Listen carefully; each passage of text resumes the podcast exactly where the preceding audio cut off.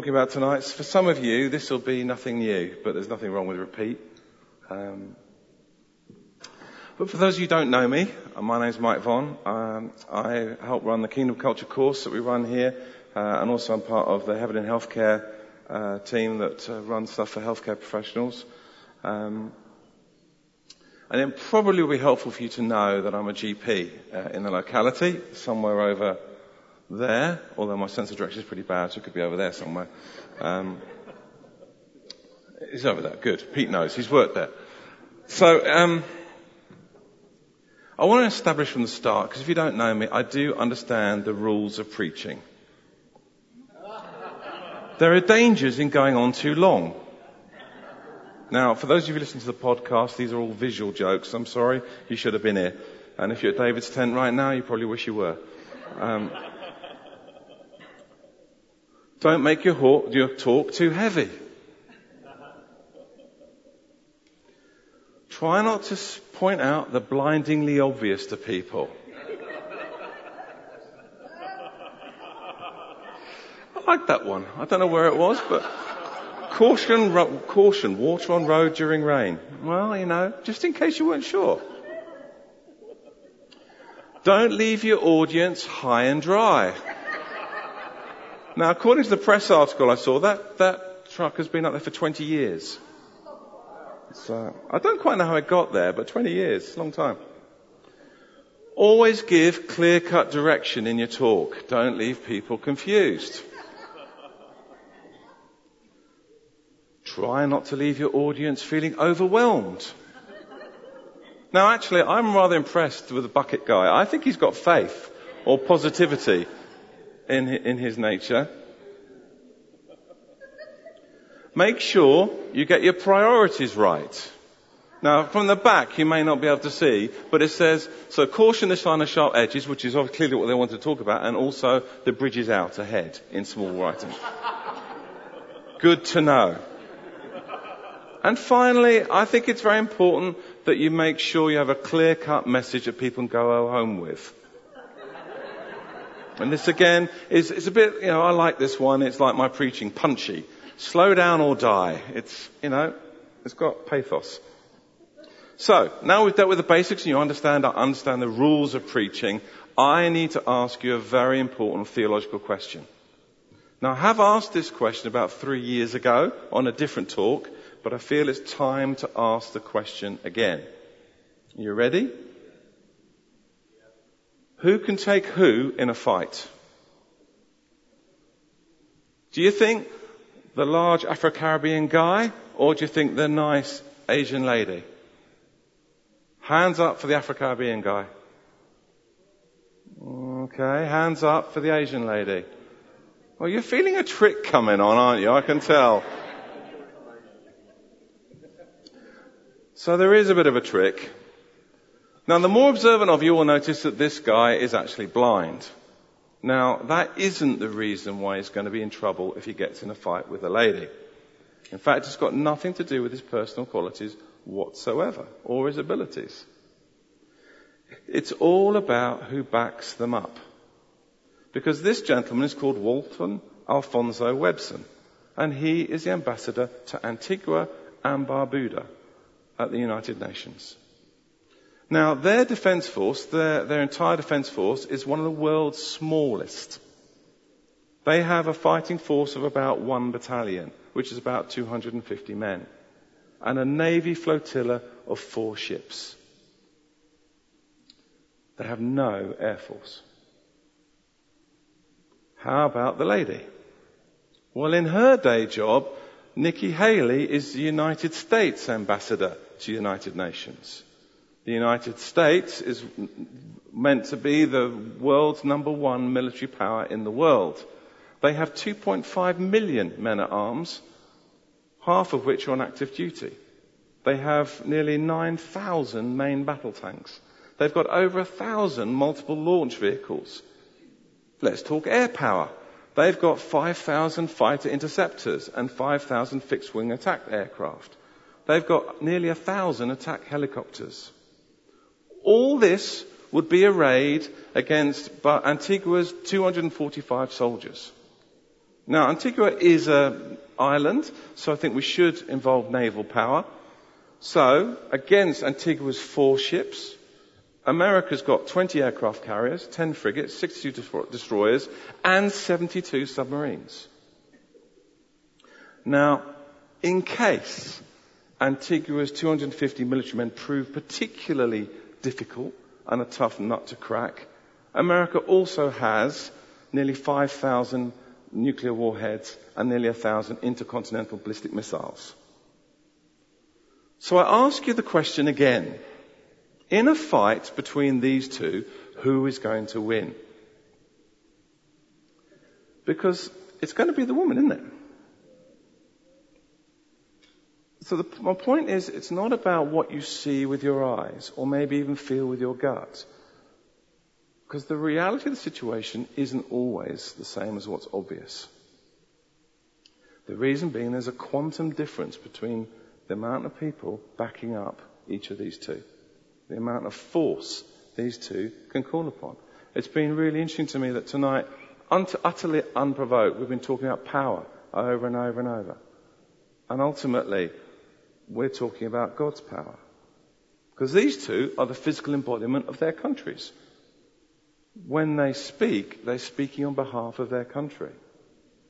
Now, if you're an Antiguan ambassador, it doesn't really count for much. But if you're an American ambassador, that actually counts for overwhelming force. Now, I'm sure you all know that Apostle Paul called himself an ambassador. In Ephesians 6:20, he says, "Pray also for me that whenever I open my mouth, words may be given me so that I may fearlessly make known the mystery of the gospel, for which I am an ambassador in chains. Pray that I may declare it fearlessly as I should." And I'm sure you all know 2 Corinthians 5 says, "We are therefore ambassadors, as though God were making his appeal through us." We are therefore Christ's ambassadors, as though God were making his appeal through us. Nikki Haley only gets to represent America. We get to be God's representative. Imagine what it must have been like being the ambassador from Britain going to see Hitler and saying, basically, if you don't pull out of Poland, we're at war. One man goes to a nation and says, I represent my country against yours. Yet we represent God Almighty. The thing is, that's quite easy to think about here in this place. It's not quite so easy on the day to day. And I want to share a little bit of my journey and just pose a few thoughts about what that means for you. But first, let's just start with what is an ambassador. And the Oxford Dictionary defines an ambassador as a diplomat sent by a state as its permanent representative in a foreign country, a representative or a promoter of an activity. And it comes from the Latin abactus, which derives from the word servant. So actually, the definition is quite helpful because it says that we're sent, it says that we're representative, it says that we can promote things, and that basically we need to have a servant heart. So let's look at that definition again. To be an ambassador, you have to be sent to a foreign country. Did you know that the UK has over 152 embassies around the world, as well as 193 consulates and 31 other representations? We have the largest number of foreign embassies or foreign outposts in the world. But of all those countries that we send representatives to, which is the one country we won't ever send a representative to? Well, it's not the Antarctica. It's here. It's the UK. Because we don't need another Brit coming to Britain to represent Britain. It makes no sense. You cannot be an ambassador to your home country because we're filled with everyone. And I suppose really the reason I picked on this talk tonight is, I've been talking to some healthcare professionals once or twice trying to get their thinking changing about how they do healthcare. And I just felt God remind me that actually just on day to day it's quite possible to get stuck in a rut in the way you think and the way you do things. You know, home is home, work is work.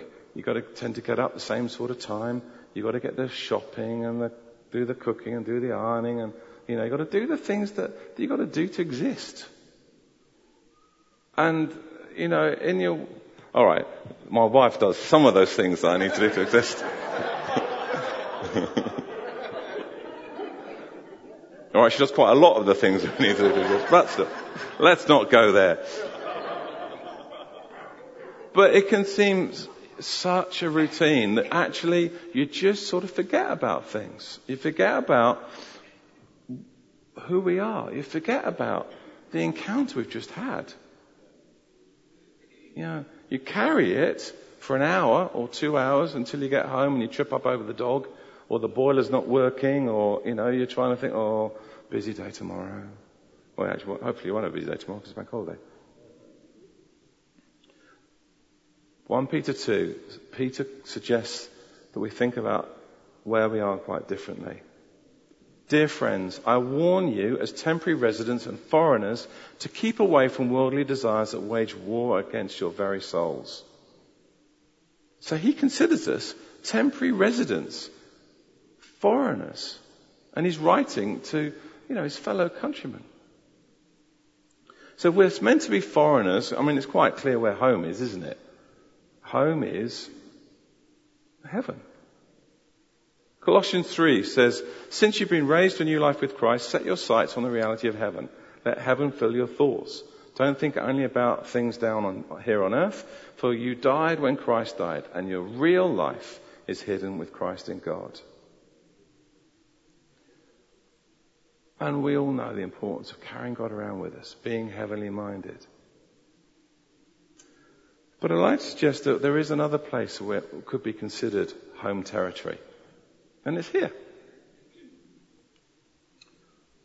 I suggest that if I asked people to put their hands up who were Christians in this room right now, my gut feeling is that it's going to be most of you, if not all of you.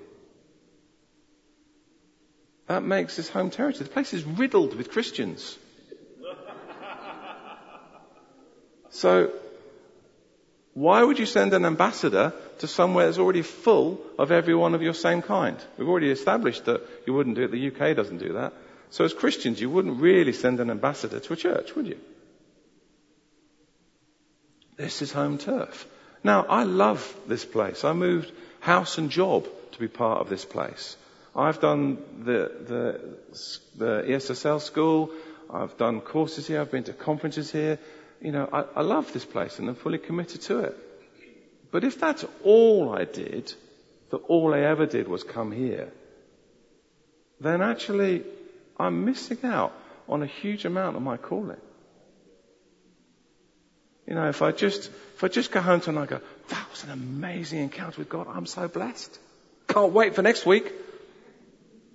Just going to quietly keep that to myself and just nurture it and husband it and try and eke it out through the week and hope till I get till next one, once next Sunday.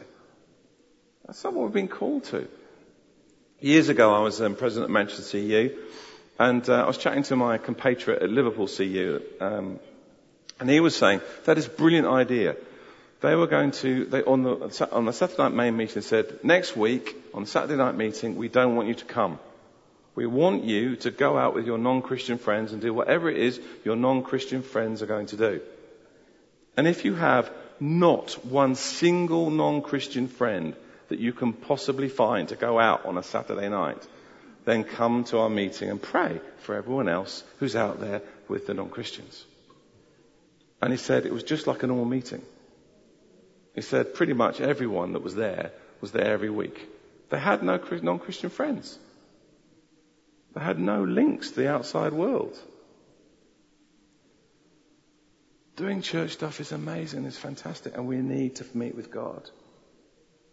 But then we need to share it, don't we? We need to carry it out. So the truth is we're called to stand out from the crowd. We're called to be sent out as ambassadors, to take that light. When Moses came down from the mountain, his face glowed, didn't it? Everyone could see it. Well, actually, the encounter you've had with God is meant to change you to the point that it's visible to others. But let's face it, we're often tempted to be a different kind of animal than a luminous yellow piranha. We're tempted to be more like a chameleon. Now, I've watched Blue Circle and all this sort of, Life on Earth and all these things, and I've realised that actually in nature it's Blue Planet. Oh well, I watched it a while ago. Actually, I think Blue Circle's a concrete company. Yeah, they don't blend in. So the thing I've learned about nature is it does like to blend in, and chameleons are just the best at it, but lots of them do it. John Wimber used to say that he was the founder of the Vineyard Church movement. He used to say that if anyone in his family was a Christian while he was growing up, they never blew their cover. Because as far as he knew, there wasn't one. The truth is, it is easy to blend in, isn't it? Risk-free. No stress, no fuss, just quietly get on about your day-to-day life, earning your pay, doing your things. And the truth is, if you met me as a GP about 10 years ago, up north, when I used to work in Stockport up north, you probably, if you were one of my patients, you probably wouldn't know that I was a Christian. I was active in the church. In fact, I helped lead a church. And I was very happy to talk about my faith with someone else. But it just didn't seem to come about. And really, I suspect you wouldn't be able to spot me as being any different from any of the other medics that were there. But about 10 years ago, I had a challenge from God at a meeting. And he said to me, I want you to start standing out.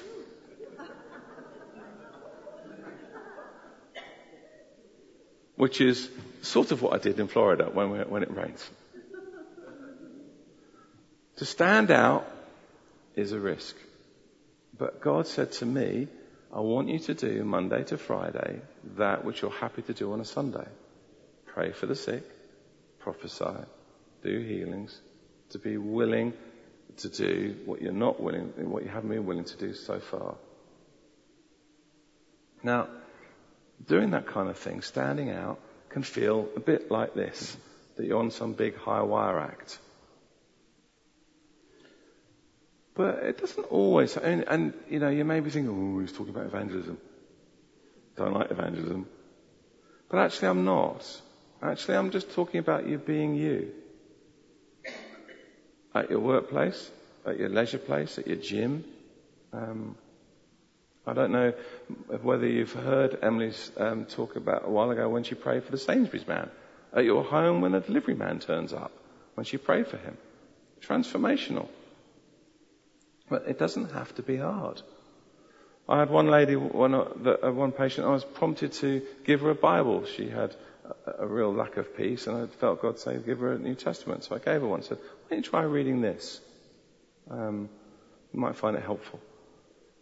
And I gave her a prescription of some medication, and she toddled down to the chemist down the road to get her prescription. But the pharmacist spotted her Bible and said, who gave you that? He said, well, it's quite funny, Dr. Mike gave me that. And she said, well, I'm a Christian myself. Would you like to have a cup of coffee? And so basically she just picked up where I left off and then started to speak to her and just, started to evangelize to her. It can sometimes feel a little bit scary. And you'll have to put this in your context. I can only give you examples from my context. But you'll have situations where you think, do I? I was once in a meeting with a very senior colleague, and she was plugged into various fairly important committees that make a lot of difference to doctors. And I could discern that she was in some discomfort. Partly because she couldn't sit down for 5 seconds without getting up again, and she was rubbing her back constantly and basically saying, ow, every 5 minutes. So using my prophetic ability and some of my medical ability, I realized that she had a problem with her back. And I spent most of the meeting with God saying to me, I want you to pray for her. And me going, I don't want to do that, God, because she's really powerful. She's in touch with the GMC, she's in touch with the RCGP, she knows NHS England. She actually could make my life really quite painful if she chose to and didn't like what I did. And I felt God say, I want you to pray for her. So in the end, at the end of the meeting, we did what we needed to do, and I just said, look, I can see you're in some pain. I'm part of a church where we pray for healing, we pray for people to see breakthroughs in their conditions. How would you feel if I prayed for you? And she just said, yeah, that's fine. She was desperate by that stage. So I prayed for her, and she got substantially better. So, in fact, she got so much better that when it started to come back again, she asked me to pray for her. And it got better again. And in fact, ultimately, I had the joy of leading her to Jesus.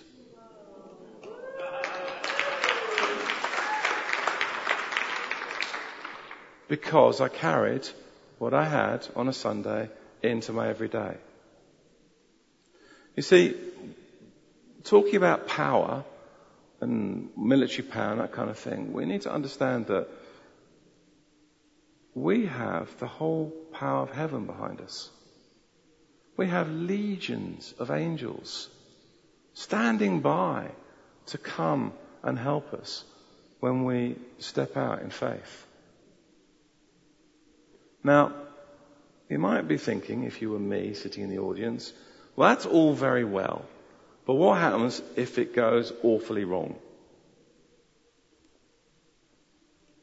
What happens if they don't like what I say? Could I cause offence? Well, the truth is, it is possible to be a bad representative. This is the slide I used 3 years ago when I used this analogy in a different talk. Different large Afro-Caribbean guy. And actually, he, unfortunately, this guy, was Dr. John Ash, was removed from his post because of a corruption scandal. Hence the new one. So it's possible to be a bad representative. And we all know that some people that represent our faith, we wish they'd rather not do their thing. Yelling at people via bullhorn that they are sinners is not my personal view of how to give glory to God. Or making a sign listing all the things that you hate about people. Their hearts might be in the right place, but actually, I think personally, they're a terrible representative for Jesus. But the truth is, you don't have to be a megaphone-holding Christian to be a bad representative. A while ago, a doctor I was training spoke in extremely negative terms about a Christian I knew.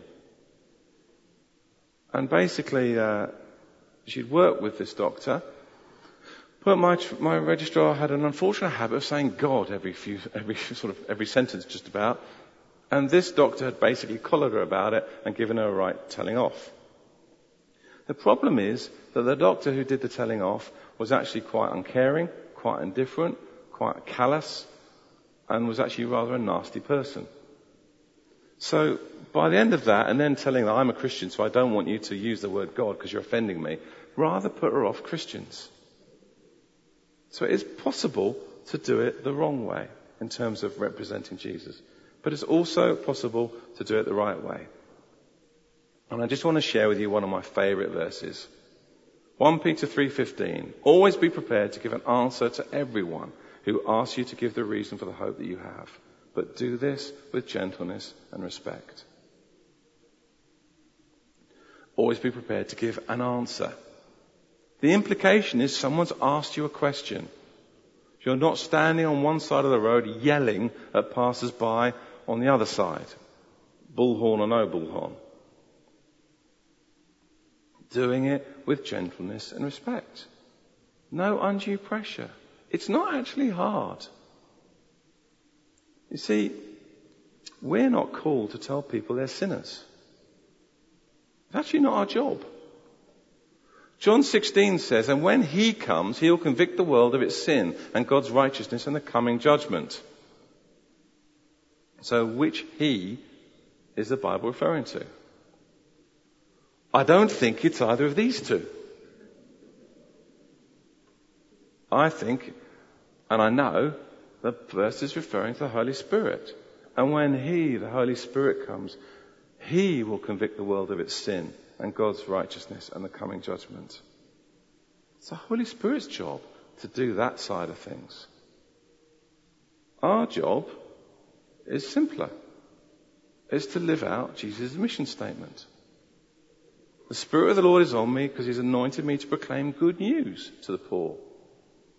He sent me to proclaim freedom for the prisoners, recovery of sight for the blind, healing, set free the oppressed, sozos, inner healing, to proclaim the year of God's favour, to proclaim the good news. We get the easy bit, but to do it with gentleness and respect.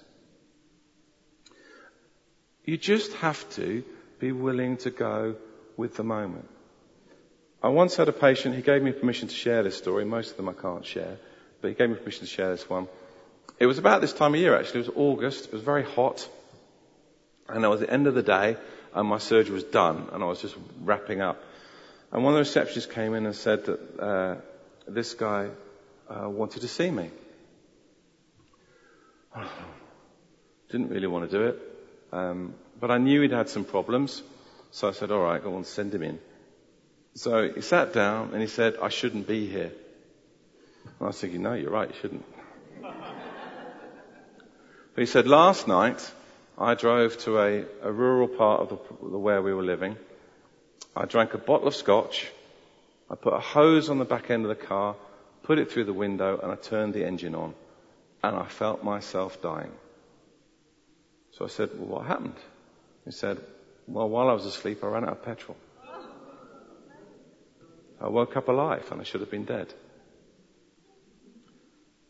Now, I had the opportunity to say, well, God has saved you for a purpose. Now, he needed help. He needed sorting out, and I needed to get him admitted, and I did. But over the course of the next few weeks and months, I spoke to him about this amazing thing that God had done for him. And in the end, he became a Christian.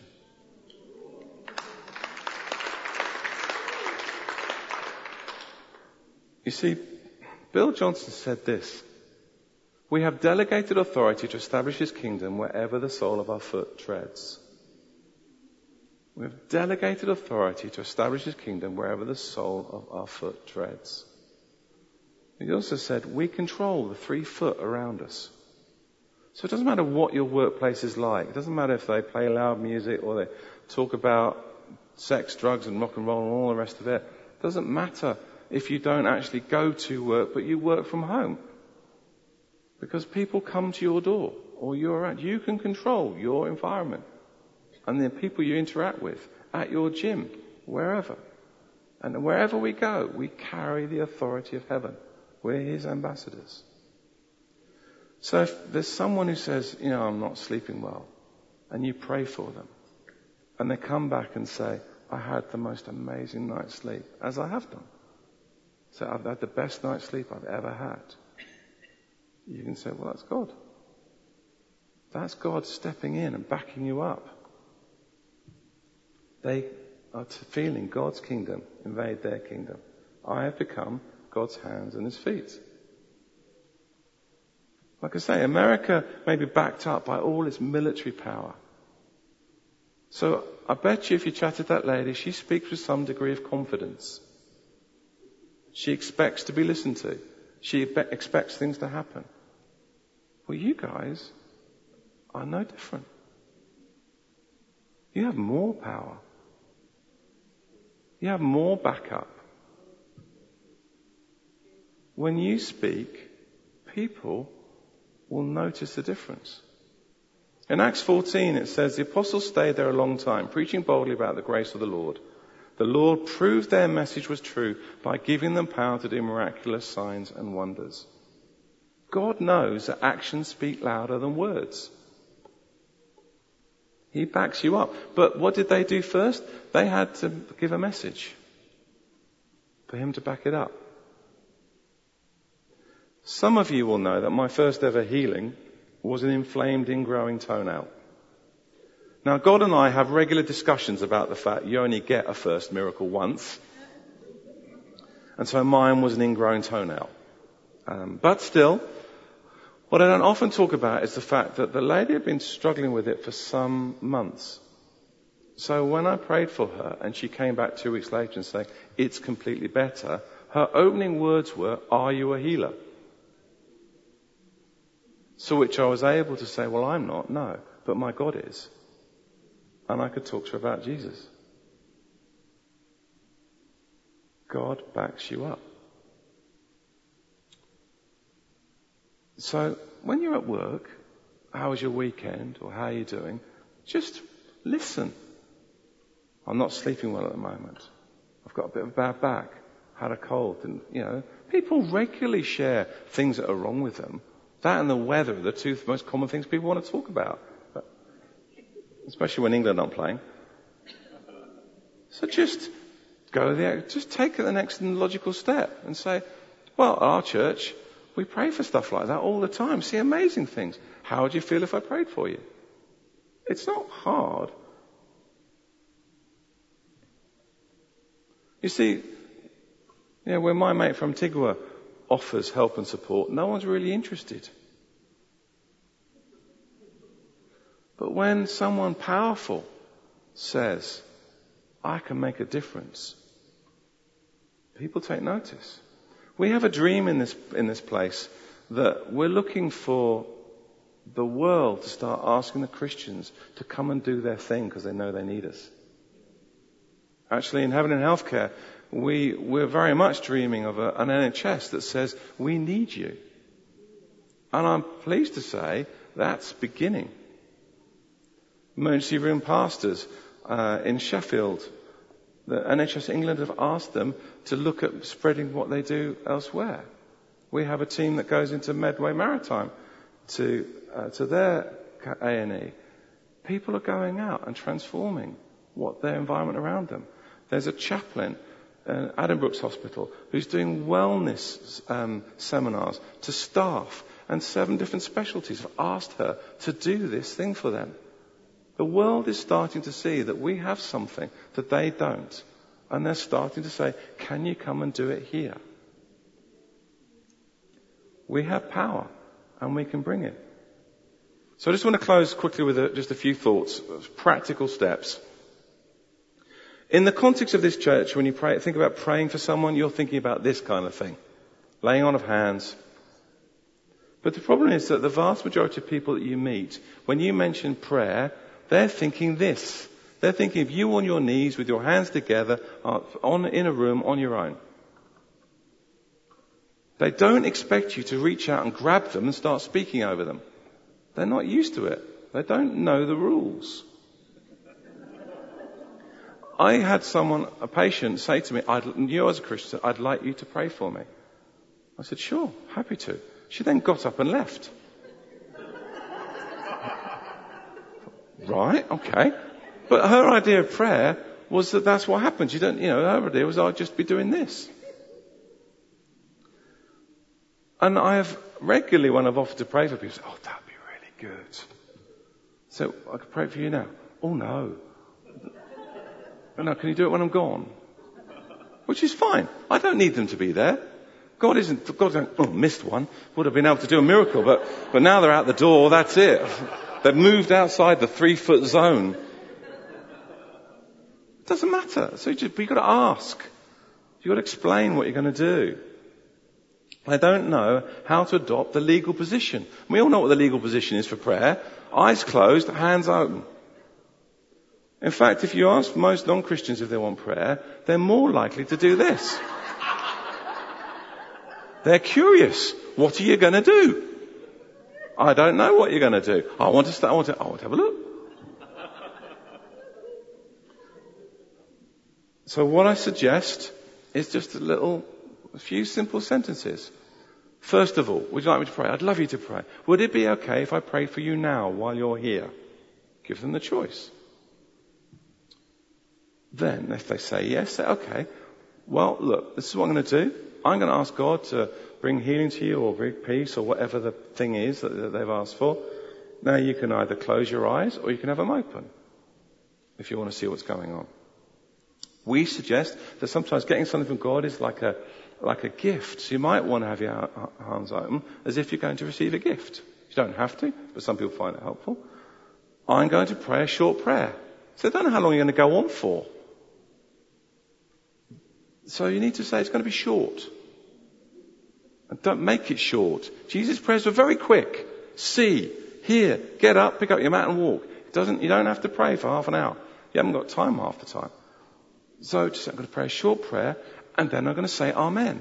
Because I don't know when you're done. So I know this is a church where we don't often say Amen. But it's a really helpful tool. Most people know Amen means the end of a prayer. So say it. Then they know they're done. Simple. I tend to find I get things from God when I touch people. So if it's appropriate, I will say, would it be okay if I put a hand on your forearm or a hand on your shoulder? I would strongly recommend you put it nowhere else. Don't put it on their heads. Most women spend ages doing their hair. The last thing they want is someone ruffling it all up.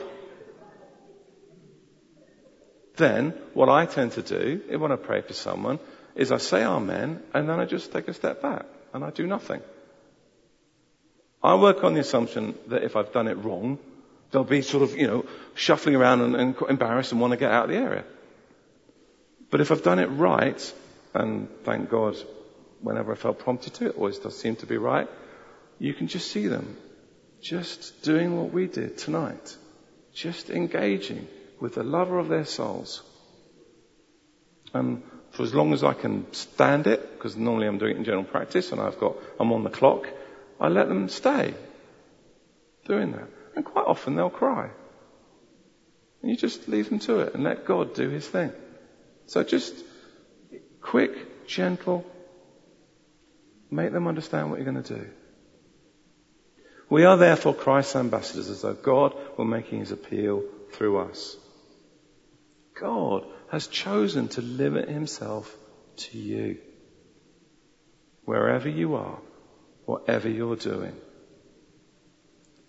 God is actively looking for those who are actively believing in him.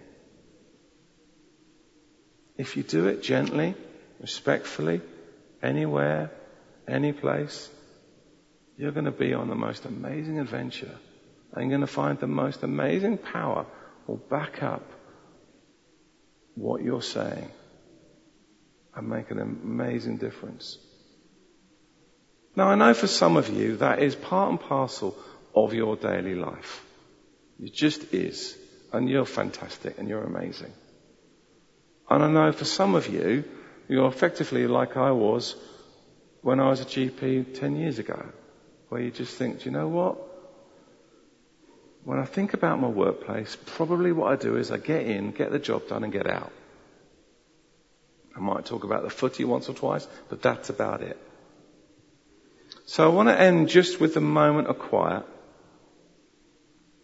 because I want you just to engage with him, with Father God. I want you just to have a think about your week, how you live it, what you do with it. And just think, am I God's hands and his feet? Am I allowing God to make his appeal through us? So just take a moment and just think, how am I doing? Now, we don't believe in doing things out of works. So the last thing I want you to do is walk away with a message. I've been told by Mike that I've got to go into work and start speaking to people. I don't want you to do that. What I think, what you experienced tonight, is the presence of God and your desire is to share it. Now, for those of you who have looked and thought, do you know what? I'm not doing that. I'm not very good at picking up those cues, those little things that people say. I'm going to ask you to do something. Because the truth is that I realised that when God challenged me, I had to step out. I could no longer do things the way I used to do. Now I can't stop myself. I can't do it any other way anymore. But I had to realise that I had to stop being a chameleon and start standing out. I had to move to being a yellow piranha. And yellow is not in my colour wheel. And aren't you impressed I know about colour wheels? But I want you, if you feel like, actually that's not me, I've not been doing that very well, but I now want to almost draw a line in the sand and say, okay, now I am. I'd like you to stand up. The reason I'd like you to stand up is because you're going to feel silly. And you're going to feel obvious. And you're going to stand out. Which is, on a small scale, the step that you need to be willing to take. I'm not going to guilt anyone. I'm not going to make anyone do something they don't want to do. But it just changes your heart to say, do you know what? For me, I'm going to do it different. Just going to give you a minute more. If those of you who are thinking, oh, this is awful. I hate that kind of thing. And I did talk to myself about whether I was going to do it or not. But then I felt God say, actually, this is a safe place. This is family. This is home turf. If you can't make that kind of declaration here, then you're just not going to do it. So don't worry about it. Brilliant. So if you're not standing up around them, I want you to just lay a hand on these kind people if they're happy to be laid a hand on. Because we're going to commission them. Because they are going to be ambassadors for Jesus. And I don't know if you know that, but there's a special ceremony that goes on when ambassadors are registered. And we're just going to just commission them and say, brilliant from you. So just come around them.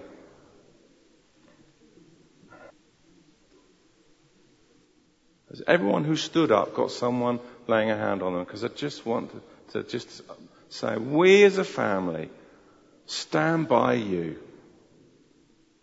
We see you. You are amazing. You are amazing. God thinks you're fantastic. He laughed when He created you. He jumped with joy.